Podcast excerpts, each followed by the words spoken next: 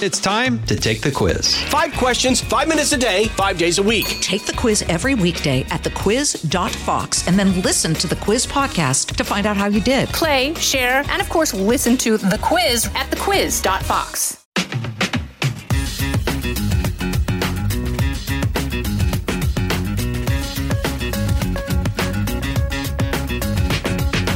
Welcome to the Jason in the House podcast. I'm Jason Chaffetz, and thanks for joining us. I think you're really going to enjoy this because uh, we're going to, you know, give a little riff on the news, highlight the stupid because there's always somebody doing something stupid somewhere.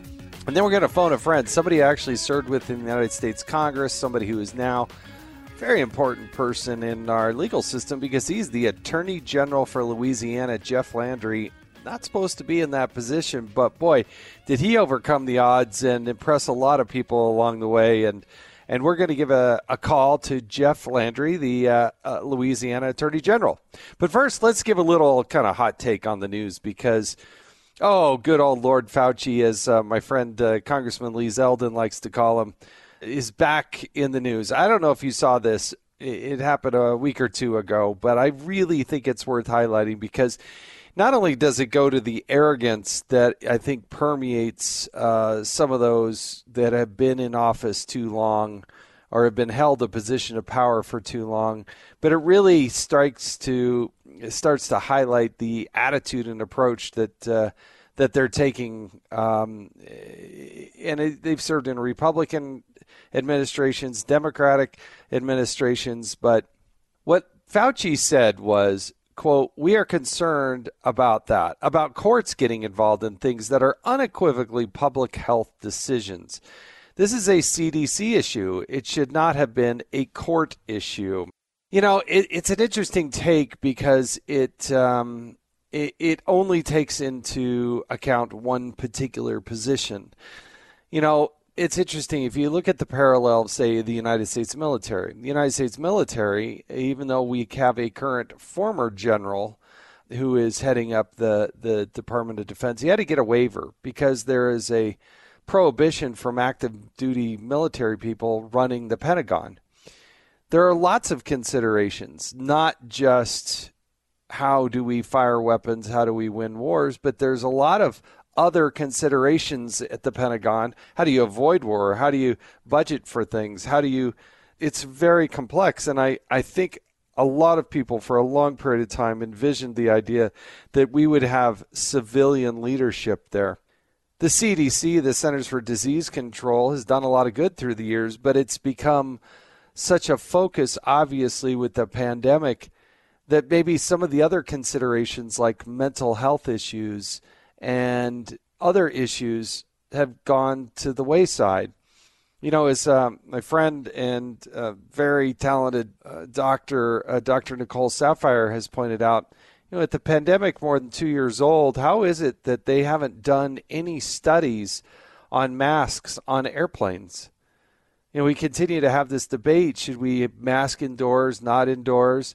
We know, we know, the scientists know that cloth masks do not work. So if you're going to have science prevail, um, I'm not suggesting we dismiss the science, but if science is going to be the main driving factor about masks on airplanes and for young five year olds on airplanes, why not do a study on that? They seem to have done a study and had billions of dollars for all kinds of things, but they didn't do those types of things.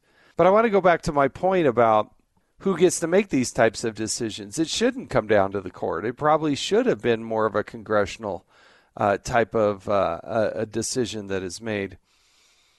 One other example I want to give you is highways. You know, if you're in charge of making sure that the least number of people die on a highway, what's the decision that you would make? You would decide that, hey, we're going to drive five miles an hour if every freeway, every highway was only had a five mile an hour maximum speed limit, guess what? There wouldn't be any deaths. At least very few. Probably some pedestrians getting in the way and whatnot, but it'd be a lot different than maybe going 80 on a freeway or 55 on a highway or a or 45 that uh, you know that people are doing now. Go five miles an hour, then nobody will have a, a, a highway death. But you know what? We balance these types of decisions through a variety of different factors. You don't want anybody killed. You don't want anybody maimed. You don't want anybody. I guess we could all sit just in our homes and never go anywhere.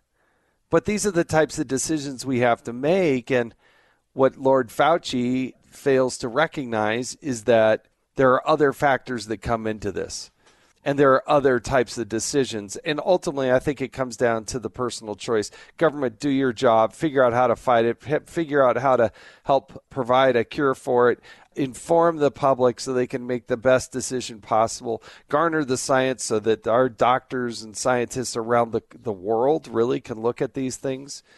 But ultimately, that decision as to whether or not to wear a mask, yeah, that ends up being one of personal choice in my book. All right, let's move on because the other thing that uh, I really want to highlight, you know, we bring on the stupid, and we will in a moment, but it's been uh, a week or two now. But uh, this Bishop Evans from Arlington, Texas, he was the 22 year old National Guardsman who's there serving for the Texas National Guard, sees somebody who's in trouble crossing the Rio Grande illegally and what do they do? They take off their equipment, they dive in, try to help save this person, and it ends up taking their own lives. Now, the allegation is that these people who are crossing were also carrying drugs into this country, potentially taking the life or harming somebody else. This is the kind of person that allegedly that was coming across.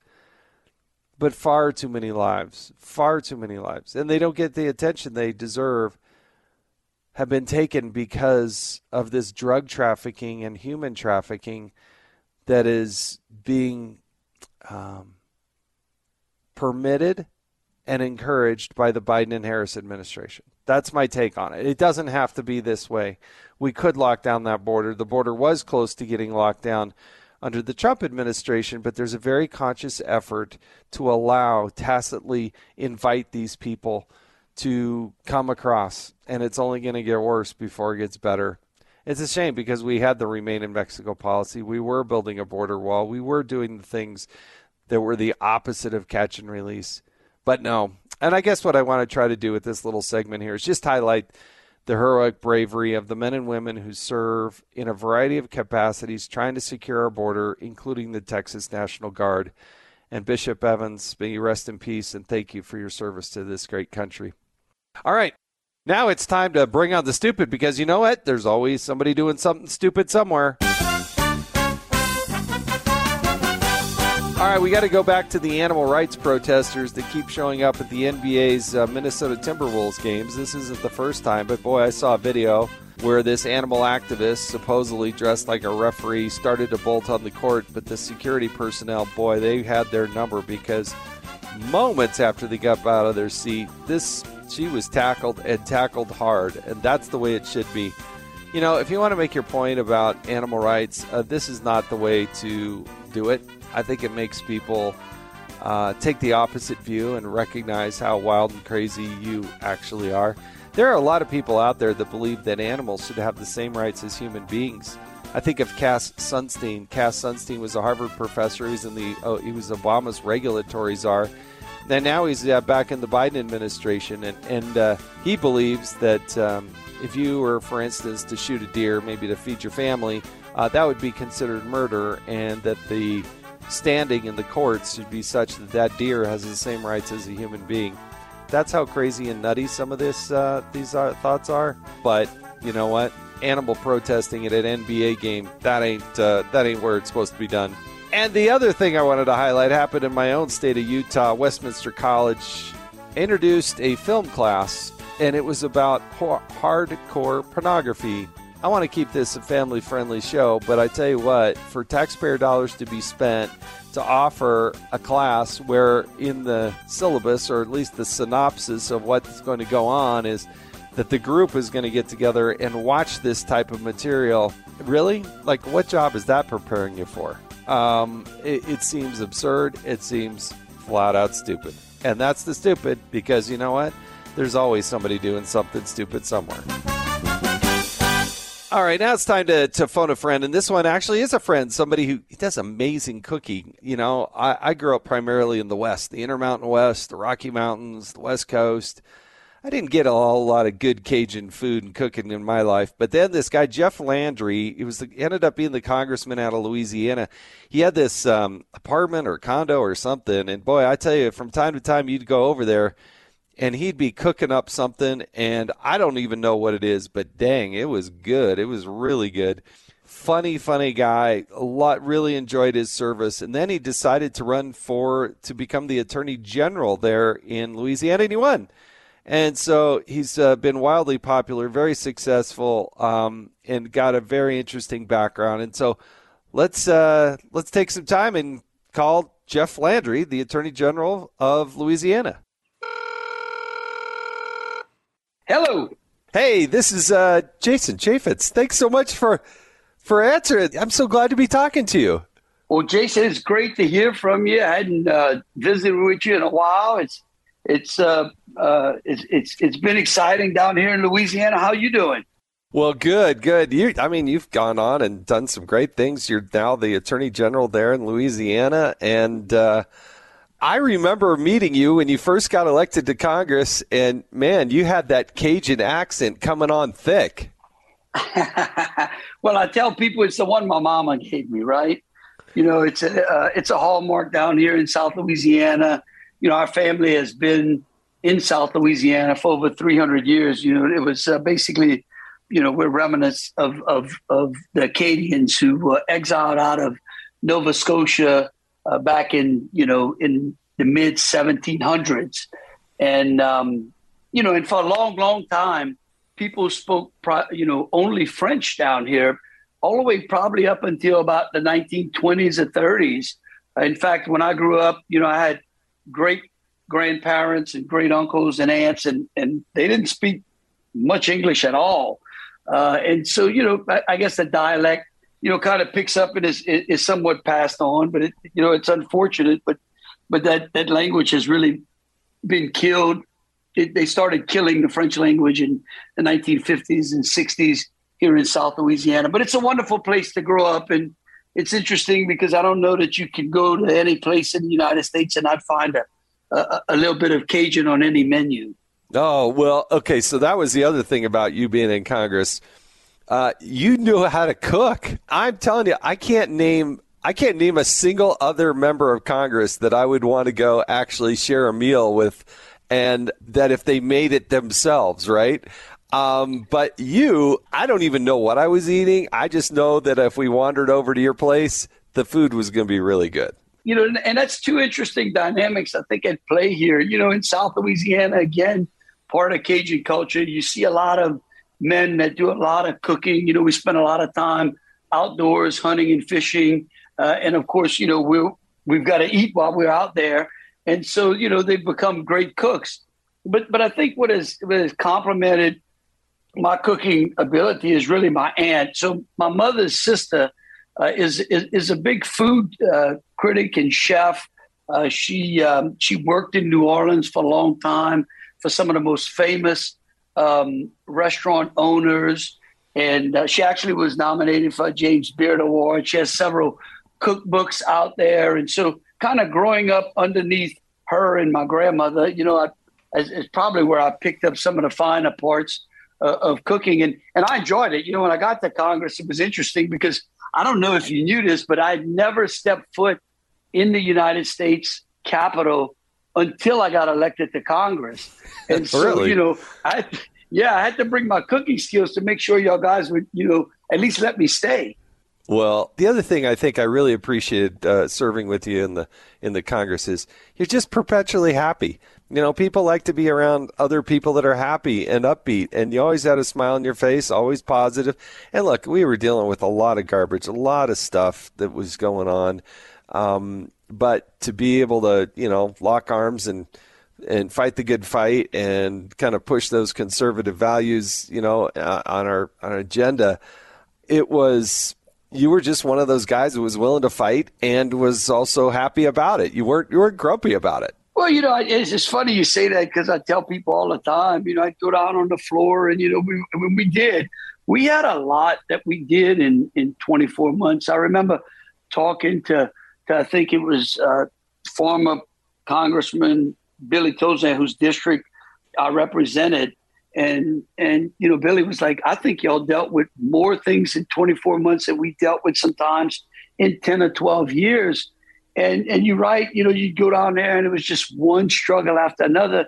But the way I looked at it was that I really wasn't supposed to be down there. And you know, if you look at the you know, if you look at political hierarchy, you know, many of, of, of those that came in in that big class were not inside of that political structure and belonged. I mean, if you if you talk to the establishment, right, and I say that in quotes, we weren't supposed to be down there. So I said, you know what, I'm going to just go and make the most of it and try to, you know, try to change the direction uh, uh, of the country. It, it was a great time. There were great people like yourself and many, many others. And there's still a bunch of them that are still out there fighting that good fight. There are, you know, we talk uh, and bemoan all those who make the headlines and stay, say and do stupid stuff, but you know, the 435 people really are a cross section of America. I mean, you got people of all types, shapes, colors. Yeah, I mean, you name it. Um, socioeconomic backgrounds. It, it's just, it really is a cross section of America, which I think is really what the founders had envisioned. But let's go back to, to little little Jeff Landry, the little kid who's growing up. What was life growing up? Have brothers, sisters?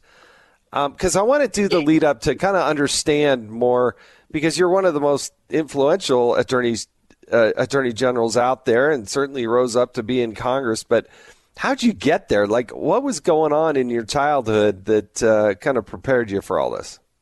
Well, you know, I, I grew up, like I said, you know, down in South Central Louisiana in a pretty middle class family in a very small town uh, with many people out there, you know, who grew up in rural America would envision their town right? But but but again, in the South, my mother was a, a school teacher. She was a coach. She played college basketball. She was a she coached women's basketball. She was a pretty domineering figure. You know, she got I think she stood at like five nine, five ten. Um, my dad was an architect, mostly kind of a quieter fella, kind of introverted. Uh, but you know, we grew up at a time, uh, really, when I was coming of age, probably in I would think about 13, 12, uh, 13 years old. I'm trying to remember exactly when during the oil bust in South Louisiana. So Louisiana had this big oil boom, which was brought on by, you know, the the, the Mideast oil embargo of the 70s. Uh, and, and the inflationary period that we had. And then all of a sudden, the, the bottom dropped out from underneath us. So we went from kind of rich to poor pretty quick uh, in, a, in, a, in, a, very, very short period of time. And so we learned to do without. In, in fact, I, I tease people. In, in fact, I was talking to one of our classmates, Kristi Noem, the other day, and we were talking about being poor. And and I remember you used to be able to tell, you know, who had a little money in town because their their cereal box had Tony the Tiger on it instead of just black and white letters. Because Kroger's had a had an aisle under which it was like the generic food aisle. Um, you know, and and so we made the best of it. But you know, I had some great you know, grandparents. Uh, my mother's father uh, was a, um, they owned newspapers in South Louisiana. Uh, he was an avid outdoorsman. So we had a camp out in a little in a little fishing village called Catahoula, which is in the Atchafalaya Basin area, and, and so just grew up outdoors and happy. You know, I mean, sure we didn't have a lot, but we made do with what we had, and we and and and, and we were just happy. I mean, we just went out outdoors. We played a lot. It was back in that time period when your mama would kick you out out of the house and say, "Don't come back until the street lights come on." And so there was a tremendous amount of freedom, you know, Jason. And, and I, I tell people all the time. I think about today, and you know, I got a 17 year old. If my mother would, when I'd have first gotten my bicycle, if my mom would have said, "Look, here's your bicycle," and I just want to let you know, I can tell you everywhere that you go on that bicycle because of some chip I probably would have returned it to and said, "Look, I'll just walk," you know.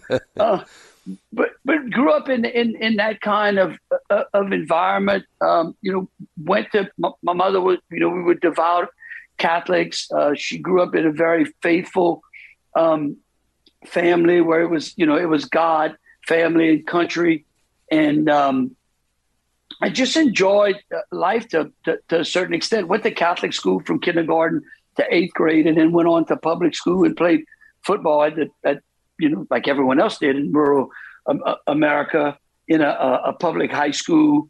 Uh, that was the interesting was, was about 55 or 60 percent black, you know, and so we had a very good cross section of people in the town. We all got along. We had a great football uh, season for you know three or four years. Uh, made a lot of fu- friends. Really didn't enjoy. I, I really didn't like school. Um, I like to have fun. And and when I got when I graduated, I didn't want to go to college. I joined the National Guard at at 17 years old. In fact, when my mom found out, you know, when I found out that I could join the army, and if you were 17, your parents had to sign off. Uh, she was like, "Okay, where can I sign off?" You know what I mean? Like, you know, because she had four kids, and uh, she was ready to get the oldest out of the house, and right. uh, and so jo- joined the National Guard at 17, and and and and then went to work instead. When I graduated, instead of going to college, um, I just went to work and worked on the sugar on, on some sugarcane farms out, you know, plowing the fields, planting cane, harvesting sugarcane, because that's the predominant agriculture that's grown out where I grew up. But you know, but an interesting dynamic happened. You know, as I was serving in the National Guard, of course, Desert Storm came up. You know, all of the the first big turmoil in the Middle East, and um, and it was right about the time where I'd finally decided that I would take a shot at going to college. Uh, and and it's because I'd been working in the fields for so long, not making a whole lot of money. I was pretty happy, but I decided, so okay, maybe I'll take a shot at going to college because the National Guard at the time, if you joined the Louisiana National Guard, they would pay full college tuition in the state of Louisiana for anyone who was in the Guard. So it was free. You go to any state university. Well, yeah. Not, you know, not a bad gig. And so I decided, I said, okay, well, I'll take a shot at it.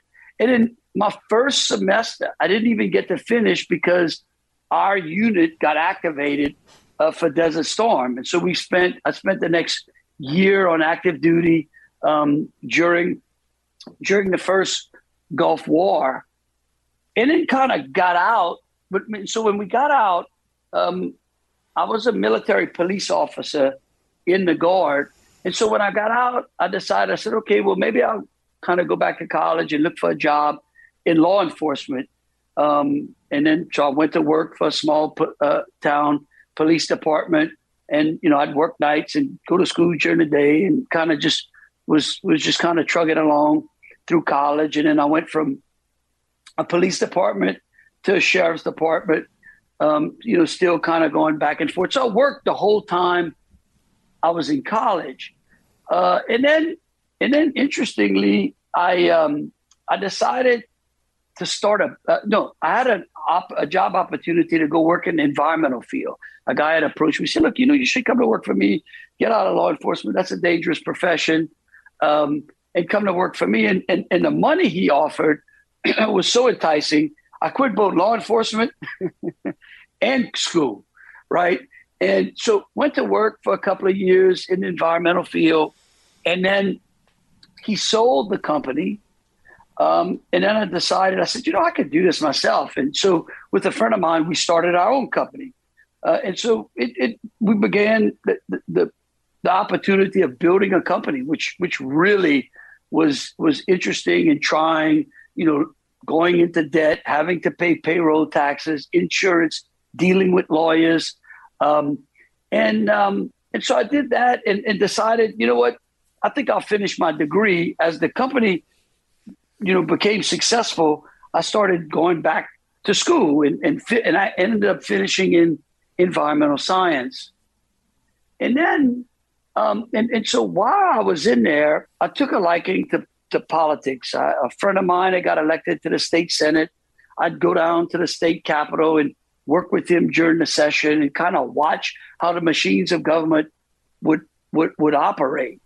Right. And and so I, that was kind of like a, a, a, a, dipping your toe in, in, into politics, and then got an opportunity to sell the business um, in in the late nineties, uh, and, and, I graduated. I had gotten my degree, uh, sold the business, and and here I am. I think I was like 28, 29 years old, still single, um, trying to decide what exactly I was going to do. I didn't have like uber wealth, right? But when you're 28, 29, you don't have a bill and you got, you know, several hundred thousand dollars in the bank. I mean, you you really, I mean, you think you're like Elon Musk, right? Yeah, Um, but that's right.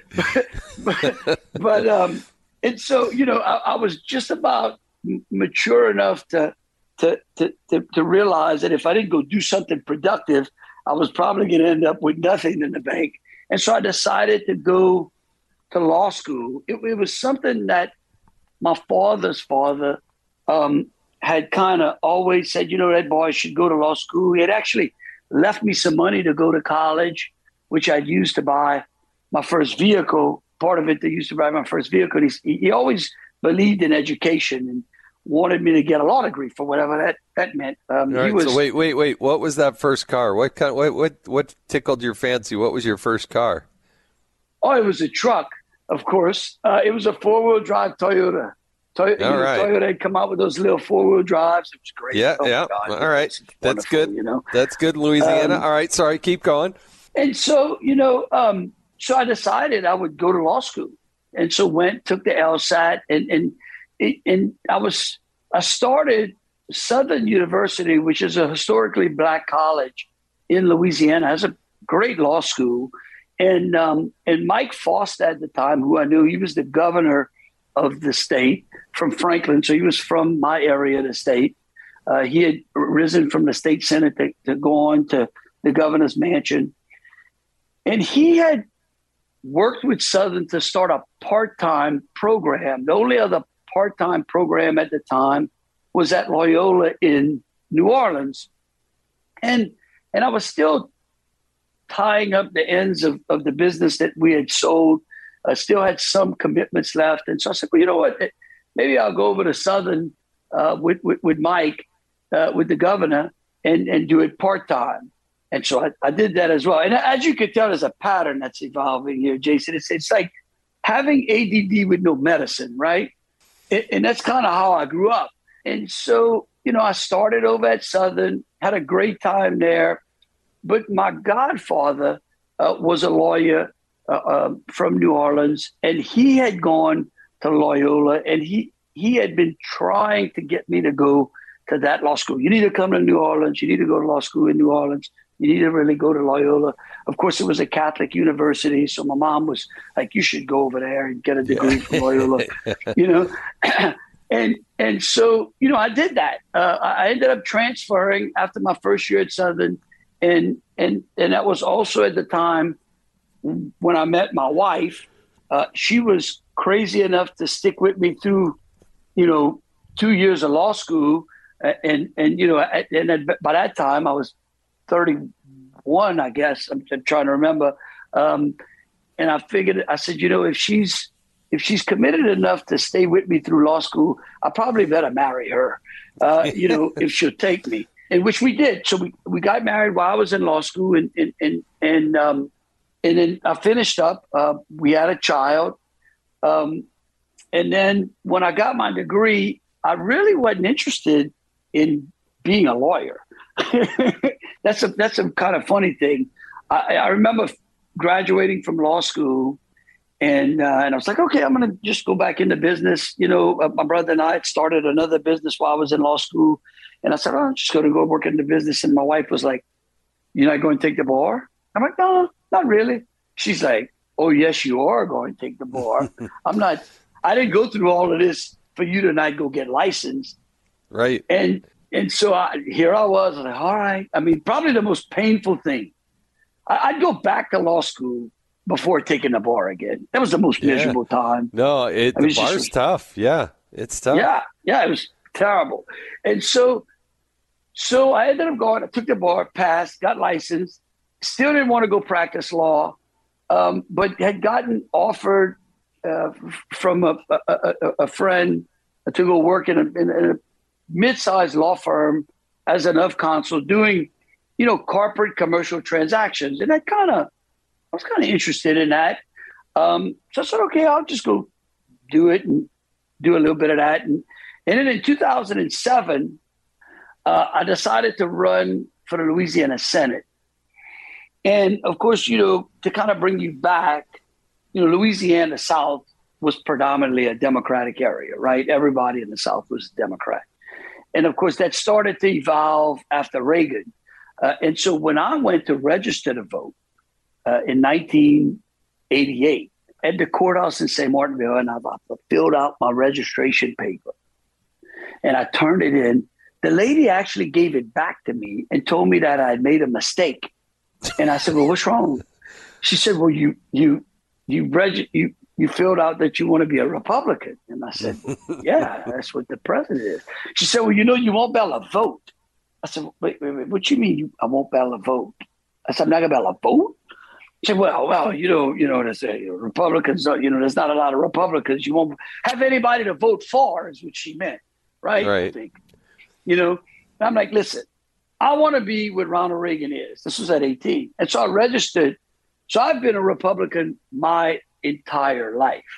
And my parents were very conservative people, right? My dad, I, I tease, my dad hated politicians and lawyers, you know, and so you, as you can tell, I got to work extra hard to, to, to, get back in the house, you know. But but so you know, kind of jumping back. So in 2007, as a Republican, I decided to run for the state senate in a district that had never elected a Republican. And I ran because term limits had come into effect. Louisianians had changed their constitution and limited the number of terms for state legislators. And so I ran against two Democrat former state representatives. And here I was, like a neophyte, you know, just like nobody, you know, um, which no one gave me a chance running for the state senate. And um, and then and made the and of course Louisiana has this open system, open jungle primary system. It's a disaster. And and so I make the runoff. I knock the biggest Democrat out, and and and then in the runoff, of course, they piled on to me, and I ended up losing that race by like three hundred votes. And and I tell people, mm. sometimes I think it's better to lose by like thirty thousand and than, than right. you know than 0.05. Right. Than lose you know? exactly. I totally agree with you. Yeah. you know, like I guess like in, in a boxing match, it's better to be knocked out than, than go all the way to the end and then lose, but you know, a decision. Uh, yeah. And so, um, so that was kind of my stint, and and and and it was a. I was like, you know what? I'm done with politics. I'm gonna just go back into business, go back to practicing law, and and, and so, and so that's what I was doing. And then you know, then of course in 2008, Barack Obama gets elected, and then you see the country, we, you start to see a fundamental transition of the country towards a more bigger government, socialistic mentality. Um, and it was concerning. And of course, we had, at that point, we had been, I mean, you know, we don't think about it, but we had been at war for some seven years. The war in the Middle East had been raging yeah. on us. Yeah. You know, even though we had gone into Iraq, we had killed Saddam, you know, it was supposed to be over. We still had boys fighting and dying in the Middle East. And and and so I'm watching all of this, and I don't know if you remember this, but you know, there was a time when the Joint Chiefs, I believe, had asked Obama, they wanted to do a surge in in in Afghanistan, I guess it was. I guess that's what it was. And and they had asked the president to commit to like I don't remember seventy five thousand troops or something like that, and he told them no. And and and I think he ended up giving them half. And I remember watching the news and watching that series of events unfold. And as a veteran, it sickened me because it, to me, it was remnants of the Vietnam era under which if we don't have total support, okay, if the commander in chief in the country is not fully committed towards winning a war, we should never engage in one, right? Because because people are fighting and dying, and if you're not willing to bring enough forces to bear to keep that from happening and to actually win and to end the conflict, then we should be there. And so I got so mad. I decided, I said, you know what? I'm going to run for I'm going to run for Congress because there was a congressional seat coming up. And and then of course we had the big banking failure, we had the recession, you know, the, the big 2008 recession. And then I ran for Congress and then I won. And that, that that's kind of like a brief, you know, it's kind of like the chronology of it, which brought me to Congress. You're listening to Jason in the House. We'll be back with more of my conversation with Attorney General Jeff Landry right after this. Precise, personal, powerful. It's America's weather team in the palm of your hands? Get Fox weather updates throughout your busy day, every day. Subscribe and listen now at foxnewspodcasts.com or wherever you get your podcasts. So you get to Congress, um, but why, how, when did you sit down and say, you know what, honey? Uh, I think what I really want to do is become the attorney general because that's the spot for me. I know I didn't even want to take the bar, uh, but uh, that, that, since I did and I passed, I really want to become the attorney general. How'd that How'd that well, conversation go down? Well, well, look, the first conversation was trying to get to Congress. She didn't speak to me for two weeks when I thought I was going for Congress because remember I'd run for the Senate, and then so I won, but I didn't. The reason I ended up as the attorney general was not because I had my eye on it. It was because Louisiana, because when I got to Congress, Louisiana had gone through redistricting. Mm. And because of Hurricane Katrina, which had infected the state in 2005, and we had a big population loss, we lost the congressional seat. Mm. And so my district was cut into thirds, you know, and, and, and I ended up losing the race against the incumbent the neighboring congressman. And so, so I ended up out of Congress because of redistricting. And so for two years, I'd gone back to work, and and some people had told me that we needed I needed to run for attorney general. I I was like attorney general. I mean, I had clerked for the attorney general when I was in law school, but I was like, like what can I do? I just came from the United States House of Representatives. How could it be any better? And the more I started looking at what attorney generals were doing, I actually realized that as the attorney general, you had more influence on the national stage in being able to push back on then President Barack Obama's policies, okay, than I could as a United States congressman because of this federalism issues that AGs had taken. And so you know, and this was at the time you might remember you had um, uh, Scott Pruitt, you had Greg Abbott, um, you had J.B. Van Hollen and Wisconsin. I mean, these guys were were taking on Barack Obama's executive orders and and Obamacare and and all of the things that you see today. And and they were like the front line. And so, so you know what? This is going to be interesting. So I did. So I ran. I ran actually against an incumbent Republican. He was a Democrat, had switched to Republican. He really wasn't a Republican. And so we beat him. And so here I sit.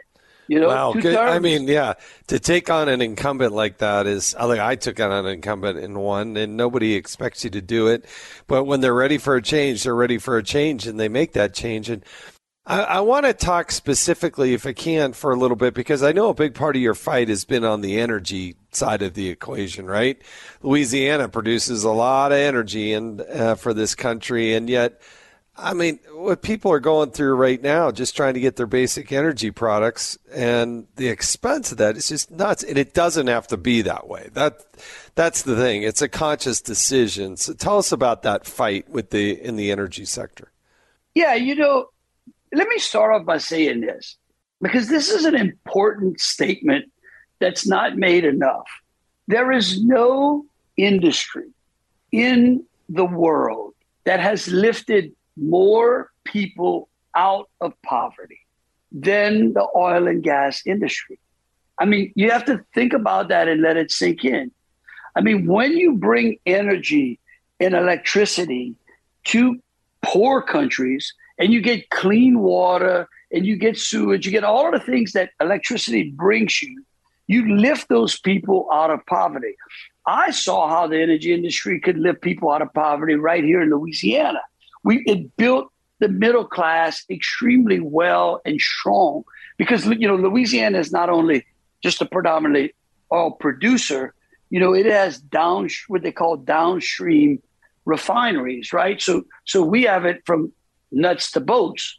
You know, we mine it, produce it, and then we refine it just right here in Louisiana. And so energy was easy to me. What shocked me is that when I got to Washington, the amount of people that really didn't have a grip on number one, how important it was, and number two, how it got literally to the gas station. You know, it reminded me, it's like it's like people believe that they wake up in the morning and there's like this little gas fairy that comes by and sprinkles the, the gas into the tank, or like the, the gas just comes right out the ground. The, the, same fairy goes over to Costco and sprinkles the, the shelves, uh, you know, with food. And like people really don't have an appreciation on what it takes to get those products to market. And they demonize it. But it's so vitally important. And we're seeing it today because because the price that, that, that Americans are paying at the pump is a self inflicted one. It is a man made crisis. You can't go from energy independent five years ago, okay, to energy dependent without some act of man creating that problem. And that's exactly where we are. I mean, you're never going to replace fossil fuels in the near future unless you find a very clean, reliable, and that's the key. The underlining, the underline and the bold is reliable. It can't be remittent. It can't be. It can't be energy that comes on when the wind's on or the sun's shining. Or, you know, it has to be reliable. Um, and so I took that fight. I took it. You know, and another thing that was interesting, you know, Jason, when I got to Congress, you remember the Macondo incident, the Deepwater Horizon that blew up. That was ground zero for my district. Oh, that's you right. Know, that happened and, during the your time. Yeah, yeah. Right, right. And what I saw was an injustice in the way that the oil and gas industry was being demonized because of one accident. They were painting the whole industry with this big brush and said everyone who drills for oil and gas is bad when simply it was BP and the failures that BP made at the time. And yet they were punishing Shell or Independence or Exxon, and they just wanted to shut everything down. And, and that's unfair and it's it's unfortunate. And so I made energy kind of like, you know, like that's that's that's my um, that's my scene. That's that, that's the direction that I run because I know that when we bring Americans affordable, reliable energy, our economic engine runs, the middle class is built bigger, better, stronger, and the country is safer, more secure, and certainly happier. And one other one I want to touch on before I get to the rapid questions, which are the toughest part of your day here. So I don't want you to get too nervous about that. But um, talk about federalism and the overreach uh, as you see it by the federal government because it just seemed like uh, when I got to Congress, it seemed like we were seven miles wide and a half inch deep on like everything. Eh, there wasn't a topic, there wasn't a thing that wasn't before Congress, and it shouldn't be that way. Congress has some limitations, right? They they should be focused on certain core things, but it seemed like the Congress, the federal government, was touching everything all the time, everywhere, and it was just pervasive. It's just never ending and and that's a that's a that's a fight that states have to, to, to wage is to get their control, their authority, and their autonomy back. Oh, absolutely. I mean, there's not only limits to Congress, there's limits to the entire federal structure due to the Constitution. You know, I tell people, you got to realize this: the Constitution. If you look at the Constitution as a contract, right? So people people engage every every American Okay, every citizen, everyone engages in contracts. I mean, hell, you engage in a contract with your kids, probably. You do chores, you get a reward. You know, there's a contractual relationship that, that binds us. The Constitution is a contract. The parties to that contract, because in every contract there's parties to it, right? The parties to that contract are the people, right? And the states not the federal government. The federal government is a product of the Constitution. It's not a controlling party. And it's important to understand because when we built that contract, we said that both states and people are sovereign and that the federal government was to have limitations. And then Congress, I just think Congress got lazy. You know, I can remember, uh, you know, who, you know, and, and boy, I tell you what, it was, it was certainly sorely missing him, but but I remember sitting down with, with, with Don Young from Alaska, who recently just passed, He was just what a great man and what a wealth Yeah. of knowledge. Yep. And and I remember him telling me, he said, you know, Jeff, when when Congress started abrogating and delegating their authority to agencies, instead of instructing the agencies through law, like the EPA shall do this and this is the way they shall do it, instead went and said the EPA shall do this and shall promulgate regulations to do that. You, you, Congress then abrogated. They delegated the authority to the agency, and these agencies grew. And so the only thing that puts them back in the can is really the Constitution. And the states, as a party to the Constitution, have standing to be able to try to shove that responsibility back into the in, in, in, into into the, the agencies and the branches on which it belongs. And so it's been really exciting. I got to tell you, it's been the, being the attorney general is one of the greatest jobs I've ever had. I think it's one of the best jobs in in in in in, in government. I really do because you can do so much from there. And and it's unfortunate because policy making has is being created more in the courts than it is in Congress. Now that's wrong, and we can have a discuss. We can do a, po- whole podcast on that later. But that's where we are. That's just reality. I mean, that is the whole point, right? Is that I think you're absolutely right that Congress has gotten lazy because how many times were bills put up that says the secretary shall or the secretary may or whatever? It just gave all this authority to to rulemaking and just allowing them to create what it is. When Nancy Pelosi said, "Hey, we're going to have to pass this bill in order to find out what's in it," she was speaking a lot of truth. I mean, she was saying the the secret part out loud, which is we don't really have the details in this bill. We're just going to pass it, and then we get to make it up. Whoever's in charge, and that's why this pendulum swings, you know, back and forth and back and forth, depending on what uh, who's uh, who the president is. And it shouldn't be that way. You know, capital requires consistency to make proper investments. You know, they they, they go to to make these types of investments, long term investments, where there's a degree of certainty, but there's so much uncertainty with all the regulations that are coming this way.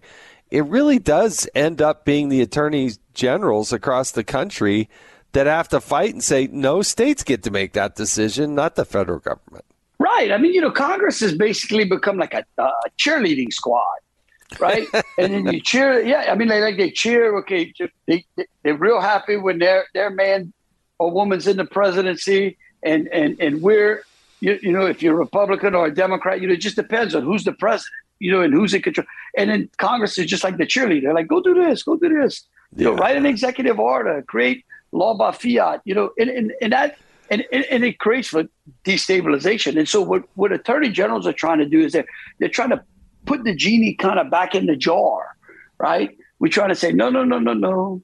You can't do it that particular way. And what we're hoping, what we're hoping, and of course, this is what's real exciting because, you know, after four years, which is amazing, in just four years under President Trump, the judiciary has taken a more constructive constitutional approach because of the people that they put inside of those seats.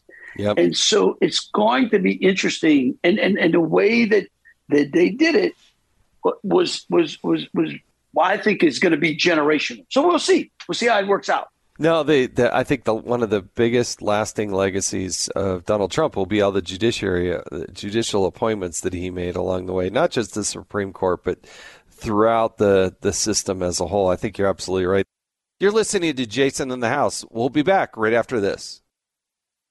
All right, I have got to transition your to the rapid questions. Now, you may be the attorney general of a really important state and you may make some of the best Cajun food I've ever tasted. Now, granted, I'm out west and I, we don't get a lot of good Cajun food, but from what I can tell, you make some great stuff. Um, but I got to ask you these rapid questions. I want to get to know you a little bit better, and um, we'll see how you fare. Okay. All right. First concert you attended? First concert I attended Zebra. Z- Zebra, huh? All right. Yeah. What was your high school mascot? Tiger. These are all going to be animal answers because there were a lot of tigers in Louisiana, evidently. All right. Who was your first celebrity crush? You know, when you're kind of growing up thinking, "Oh, yeah, that's I have a little crush on that person." Oh my word, Suzanne Somers. Yeah. All right. She was on a lot of people's list. I get that. Uh, favorite vegetable? Favorite ve- cucumbers. Oh, all right. Uh, what was your very first job? I'm not talking about mom saying, "Hey, go set the table," or you know, we need to sweep or mow the lawn. I'm talking about first job where you worked for somebody else. What was that first job for you? Well, uh, swimming lessons. So, I, but but of course, I worked for my mom. My mom taught swimming lessons for years and years. She taught like thirty thousand kids in her lifetime how to Oh, swim. really? So, Wow. oh yeah. So like every summer we had a pool in our yard. She'd fill it, and you were working. She pay you minimum wage, and she might have paid us a little less than minimum wage, but everybody else, I guess. But yeah, that's what grew up for three or four years. Um, we did that, that, and folding papers. We worked at the paper. That would be, you know, my wife and I, with, with two little kids, we had an opportunity to go live in Australia for a year, and we did that. And you know what? Every single kid in Australia has to take swimming lessons um, because it's such a, you know, so many people go out into the ocean and in pools. That was like mandatory, and it, it it's kind of um. I mean, it really is a, such a useful skill, right? Because I would think in Right. Louisiana, it's hot, right? A lot of people want to get in the water, and uh, that's a it's a great skill set. Glad you did that. That's good. We're not only hot, but we got a lot of water. You do have a lot of water. Uh, do you have pets growing up? Uh, yes. What? Well, like what were they? Oh, the, uh, our first pet was a dog, a Doberman Pinscher. Yeah, you wouldn't want to mess with the Landry family coming over there. Go see that Doberman It was to keep Pinscher. it was to keep people at the pool. it probably worked. Uh, what was life's most embarrassing moment? Life's most embarrassing moment. Oh my word! Now you got me. You kind of stumped me. I've been embarrassed a lot of times.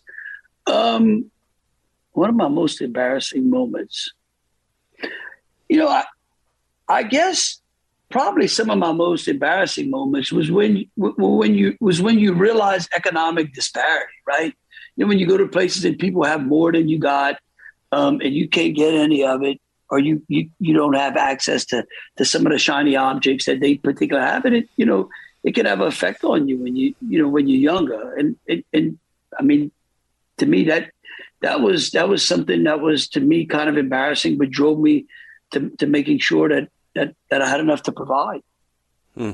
Interesting. Interesting. All right. So, uh, you call up your wife one day and say, "Hey, honey, guess what? You know what? Um, I'm going to have somebody over for dinner tonight. Um, uh, I hope you're all right with it. If you could pick any person, dead or alive, to come over and kind of share a meal with the Landry family, who would that person be?" Jason Chaffetz. Ah, shut. I'm showing up whether or not you invite me, so don't even tell me that. Who, who would that person be? It can be anybody in history. Who would you want to say, you know what, come break bread with us. We'd love to chat with you. Oh, like somebody dead or alive. Like so, Yeah, dead or alive. you know. Oh, Thomas Jefferson. Why Thomas Jefferson?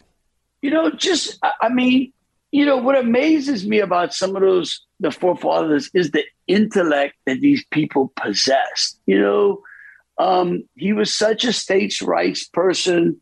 I'm just a big history. I mean, you know, honestly, I'd really like to have two. I'd love to have dinner with him and Hamilton.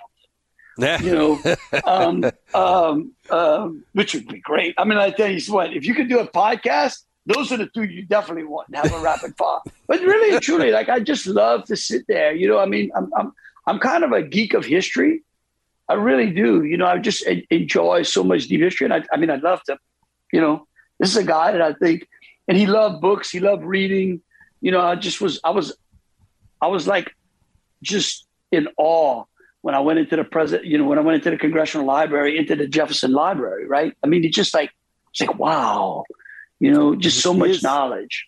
Yeah, his his ability to foresee the principles. That's the thing is if you get the principles right, then the policy will fall in behind. And he was such a man of principle, saying, "Hey, if we get these principles right, then things will take care of themselves." Because the world has changed. I mean, so much in just my lifetime. Imagine from the time of Thomas Jefferson. I I think you're right. I think that'd be a fascinating conversation. That that now that would be that would be interesting. All right. Uh, For Jeff Landry, what's a what's a uh, unique talent that nobody knows about? What can you do that like nobody knows you can do?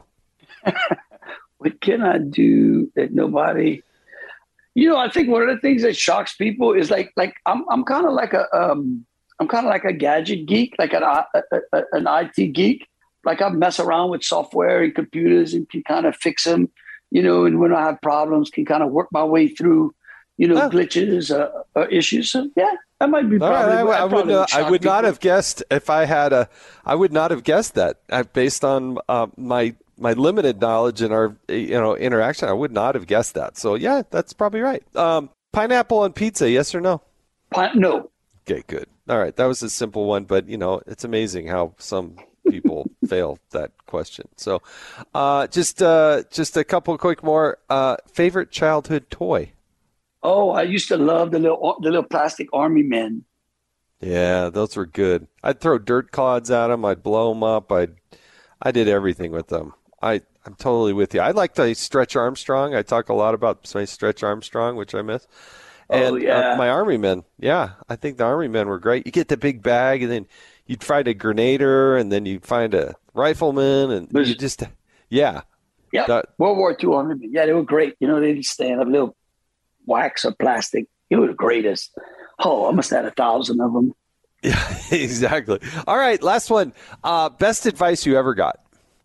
The best advice I ever got was was that if you were going to work for someone, be loyal to them, and if you couldn't be loyal to them, it was time not to work for them. Yeah, that's a good good advice. Good advice. Well, you've certainly been an impact player for somebody who didn't wasn't quite sure they were even going to law school and then didn't even know if they wanted to take the bar. Um, you're, you're, I think you represent what America's all about. You know, it, it's uh, it's a variety of people that came together and that are serving their nation. You, thank you for your service uh, with the National Guard. Um, not everybody does that, and you did that, and uh, your service in Congress, but uh, also as the Attorney General. So. Um, Jeff Landry, Louisiana Attorney General, thanks for joining us on the Jason in the House podcast. I do appreciate it. Well, thank you, Jason. Thank you for everything you do as well. It was an honor to serve with you and look forward to seeing you again. Well, hey, if I find myself in Louisiana, don't be surprised if I come knocking. Well, I'm not going to, with the Doberman pinscher, I'm probably going to call first, but uh, I would love to come break some more bread and have some of that good Cajun cooking with you. So appreciate it. Okay. All right. I, listen, I want to thank uh, Jeff Landry for his time and his service. And, uh, you know, he, he served uh, uh, also in a variety of different uh, aspects and uh, just a good guy. We need good quality people who care and love for their country and come from a variety of backgrounds. And I appreciate Jeff Landry joining us today on the Jason in the House podcast. Hope you can rate it. Hope you can subscribe to it. And if you want to check out other podcasts from Fox News, go to foxnewspodcast.com or wherever you listen to this podcast, you can find them. Uh, I hope you'll join us again next week. I'm Jason Chaffetz, and this has been Jason in the House.